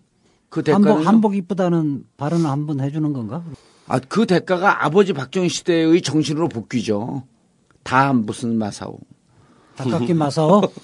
닭깎이 마사. 그래, 그 정신으로 그 그러니까 박근혜 대통령은 대통령이 되려고 했던 가장 커다란 이유 대통령 된 이후에 플랜이 없잖아요. 대통령 되는 게 목적이었거든요. 대통령 되는 순간 아버지의 명예 회복이에요. 아버지 시대로 돌아간 거지 지금. 박근혜, 그 박정희 대통령은 참 훌륭하신 대통령이었다. 라고 하는 명예 회복이 자기 대통령이 되고자 하는 지금 목적이었고 박근혜 대통령의 한복이 참 이쁩니다. 이 두 가지 발언해 주면 그냥 뿅 가버리는 거야. 감옥 좀 가라. 이 잘한다 이제. 와. 그래서 우리가 이제 아베의 움직임을 이제 주목해서 봐야 되는데요. 그래서 하나하나 찍어 찝어 봅시다. 이런 첫째, 방송하기도 지겹다 이제 하도 이- 아베는 자신들의 정신적 뿌리를 확실하게 찾고 있다. 음. 그거는 이제 군국주의, 대동아 공영권의 뿌리를 확실히 찾고 있다. 아베는 어쨌든 자기 정찰이 정치 철학이 분명하게 있, 정치 정치 철학이 분명하게 있는 정- 사람이네. 나 쁜 놈이죠. 극우주의자죠. 그러니까 나쁘든 안 되든 간에 그렇죠. 나쁜 정치 철학, 극우 정치 철학이 있는 거죠. 박근혜 대통령도 자기의 정, 그 정치적 입장, 정치 철학을 정확하게 차- 되찾아가고 있는 거 아니에요? 아, 철학은 없, 철학이 있- 친일. 없죠. 친일의 깃발을 해 단결하라. 친일인지 대동하여. 아닌지 또 뭐 몰라. 모르는 거지. 그런 연장선상에서 8월 15일 날 아베 담화에 박근혜 대통령이 어떻게 반응하는지도 좀 주목할 발만한 지켜봐야겠네. 아니죠. 아니 지켜볼 일이 아니라 여기서 예측이 가능하죠. 김창수 박사는 천하의 김창수인데 예측이 가능하죠. 어떻게 반응할 것 같아요? 아, 아베 담화에서요. 짐을 내려놨으니까 이제 예. 미래를 향한 새로운 짐을 쥐자. 미래를 향해서 우리가 네. 단결해서 확실히 가야 합니다. 뭐 이렇게 이야기하겠지. 뭔 말인지 모르겠지만. 아니 그럼 확실히 가야 한다고 믿으면 안 될 일이 없다고 국민이 그리, 그렇게 해서 우리는 하겠습니다. 그래서 선거에서 반드시 배신의 정치를 종식시키고 국민 여러분들께서 표로 심판해 주시기 바라겠습니다. 아베가 저렇게 할 거예요. 그 유체 이탈 합법을 쓸 거예요. 그러니까 종군 위안부 문제를 비롯해서요. 그러니까 일본의 정부의 공식적인 범죄 행위라는 건 인정하지 않고요. 그러면서 아, 뭐 종군 위안부들의 어떤 아픈 사연에 대해서는 너무나 가슴 아프게 생각합니다. 이렇게 한마디 슬쩍 하면은요. 그걸 가지고 이제 박근혜 정부는 또, 예, 또 우리 종군 위안부를 인정하고 반성했다, 사과했다. 그러고 이제 그 다음에 또 나팔을 부는 데가 있잖아요. 채널 A, TV 조선 쫙쫙 빨겠지. 어? 일본이 드디어 반성하고 새로운 역사를 만들어가야 된다. 박근혜 대통령 위대한 성과, 외교적 그렇죠. 성과 예. 뭐 이렇게. 이것은 한복의 힘이었다. 새로운 한류. 좀 우리가 국가 비전을 좀 바로 세우자니까요. 그렇게 예. 해서 좀 다음에 정권 교체도 반드시 하고요. 나라 이런 꼴 안 만들려면은요. 예. 그렇게 해야죠. 저는 이제 그렇죠. 그러니까 이제 입장을 얘기해야죠. 어떻게 잘못됐다. 예, 그럼 예. 어떻게 해야 되냐. 예. 그래서 저는 이번에 중대한 예 이- 여기가 지금 이 프로그램이 전국구 전국구 담화. 예. 제가 해도 되나요? 전국구 그럼요. 담화. 아베 되죠. 전국구 담화를 좋으면 우리 거고 아니면 나쁘면 당신 거고 그런 거지. 우리도 위대한 국가 전략을 세우자. 예. 어, 그래서 2045년 광복 100주년 때 세계 5관 국가가 되는 그런 국가 비전을 세우자. 난 그때 죽어. 아, 예, 괜찮아요. 그 다음에 이제 단계가 있으니까. 105살이야. 아닌가? 2000, 그때까지 2000살것 같아요. 2045년. 아니 가만 있어 봐. 아니네. 105살이 아니네. 85세네. 아 그럼 살아 있어. 네, 괜찮아. 그 다음에 2020년에 이제 3단계로 가는 거예요. 2045년 하면 너무 멀지 않습니까? 예. 그렇지. 그래서 너무 멀다 좀. 2020년 1단계, 예. 그다음에 2030년 2단계, 그 다음에 2045년 3단계. 그렇죠. 이런 2020년까지는 내가 복권되는 1단계. 그 2020년 에 1단계 예. 복권. 예, 복권. 그렇지 이게 기초가 돼야 돼. 일단 기초. 2018년, 17년에 정권 교체한 다음에 예. 2020년에 복권하고 아니 2017년 정권 교체하면 바로 복권이야. 아. 그렇죠. 오케이. 복권하고 복권에서 이제 그건 제가 구체적인 내용을 말씀드리지 않을게요. 복권에서 하실 역할 예. 2020년 플랜을 발표하세요. 예. 2020년에 대한민국 예도로 가야 된다. 2020년까지 그걸 하신 다음에 new plan by 2020. 예, 예, 좋습니다. 그다음에 202030 2단계는 어떻게 할 예. 건가? 왜냐하면 시진핑은 지금 그렇게 하고 있거든요. 두 개의 100년 그래 가지고요. 이, 이 중국 멋있다. 걔네들 멋있는 말 잘 만들어. 일본은 굉장히 야비한 말. 그 합의해 놓고 의미가 다르다. 이렇게 해석을 달리하는 그런 일본 야비한 말 잘 만드는데 중국 애들은 굉장히 이렇게 좀 비전을 제시하는 그런 말들을 만들어요. 그래서 두 개의 백년이 뭐냐면은 첫 번째 백년은 중국 국- 공산당 어 중국 공산당이 창건. 이- 예, 창건 100주년. 그 예. 2021년 예. 그렇게 해가지고 그때 중국을 어, 소강 국가로 만들겠다. 그러니까 적당히 잘 먹고 잘 사는 수준으로 중국을 올리겠다. 오. 2021년까지. 두, 두 번째 100년은 뭐냐면 2049년 중국 공산당 건설 100주년. 이때 맞춰가지고는 중국이 세계 최강 국가로 만들겠다. 예. 중국은 그렇게 하면서 그거에 따라가지고 무슨 아시아 개발은행이라든가 뭐 1대1로라든가 막 여러 가지를 하고 있거든요. 거기에 이제 다 지금 영- 유럽이라든가 이런 데도 다 지금 따라 붙고 있는 거잖아요. 왜냐면 중국이 돈이 많으니까 지금 현재. 그러니까 이제 중국은 그렇게 가고 있는데 우리도 그렇게 하자는 거예요. 2045년 광복 100주년을 목표로 하고 그다음에 2030년에 중간 단계, 그다음에 2020년 1단계 하고 3단계에 걸쳐서 하고 이 국가 전략을 확고부동하게 어, 유지해 나가게 하기 위한 어떤 정치 체계 만들자는 거죠. 그렇죠. 좀 미래지향적으로 그러니까 2017년 정권 교체를 보는 것도 중요하지만 예. 더 원대한 플랜을 좀 짜고 나가자. 예. 그러니까 2045년 광복 100주년을 예. 기념하여 세계 예. 최강 국가 세계 5강 국가 정도를 오강 하자는 국가? 거예요. 5강 국가 좀 안 좋나요, 발음이? 오강 국가 우리가 예. 보통 5강 하게 되면 이 고스톱을 생각하기 때문에 5강 하면 고스톱 같잖아요. 왜 고수톱이 오강이? 광이 다섯 개 아니야. 아, 아, 5광.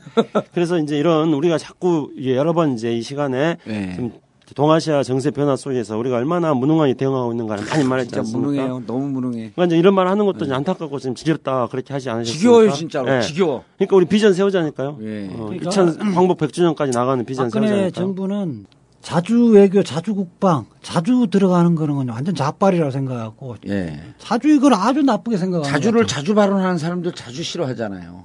그- 근데 사실은 이 자주 국방이라든지 자주 외교 이렇게 이야기하는 거를 실질적으로 우리 식자청에서도 예. 이거는 좌파적인 생각이라고 생각하는 사람 참 많아요. 왜 그러냐 하니까 왜 우리나라 그 미국이 미국 중심으로 생각해야 되는데 왜 미국을 나쁘게 생각하느냐? 미국으로부터 독립하면 죽는 줄 알아요. 그리고 실제로 군사적이나 경제적인 측면에서 효율을 생각했을 때 미군의 존재가 어, 일종의 지렛대이자 실질적으로 도움이 된다라고 판단하는 측면도 있죠. 그게 70년대식 사고거든. 그렇죠. 그 김창수 박사님 뭐 나왔지만은 그 경제력이라든지 그 군사력에서 북한보다 떨어졌을 때는 미국의 영향력이 그렇게 큰데 지금은 뭐 압도적인 차이 아니에요? 그럼 예, 이게 저는 할게요. 어, 우리가 주변 국가들을 상대를 해가지고요. 뭐 필요할 때는 주변 국가들에게 다가가고 또 우리의 독자적 이익을 지켜야 될 때는 주변 국가들에 멀어지고 이렇게 왔다 갔다 할 수 있는 예. 신축적인 능력을 우리가 가지는 게 필요하다 생각하거든요. 주변 국가들의 정책에 우리가 눈치 보고 좌왕 우왕좌왕 하는 게 아니라 우리의 전략에 따라 가지고 필요할 때는 가고 또 멀어질 때 멀어지는 이런 능력을 가지는 게 중요하다 생각해요. 우리가. 알겠습니다. 어, 2년 반 가까이 일본과 아, 각을 세우는 듯한 아, 외양을 취하고 있다. 느닷없이 어, 일본과 손을 잡는 아무런 설명도 없이 어, 박근혜 정권의 어, 본질을 통렬히 꿰뚫은 김창수 박사를 모시고 어, 8.15 다가오는 8.15 아베 담화가 어, 어떠한 의미를 가질 것인지 정리해봤습니다. 어, 이런 방송을 할 때마다 정말 답답한데 어, 김창수 박사 마지막 말씀대로 정말 미래를 받아, 바라보는 어, 이러한 그 국가 전략이 정말 절실하게 아쉬운 어, 때인 것 같습니다. 어, 우리 언론도 외면하고 어, 누구도 이 부분에 대해서 관심을 가지려 하고 있지 않지만 어, 다가오는 8.15 아베 담화가 어떠한 방향으로 나갈지 관심을 가져주시기 바라겠습니다. 정봉재 전국구 마치겠습니다. 감사합니다. 감사합니다. 감사합니다.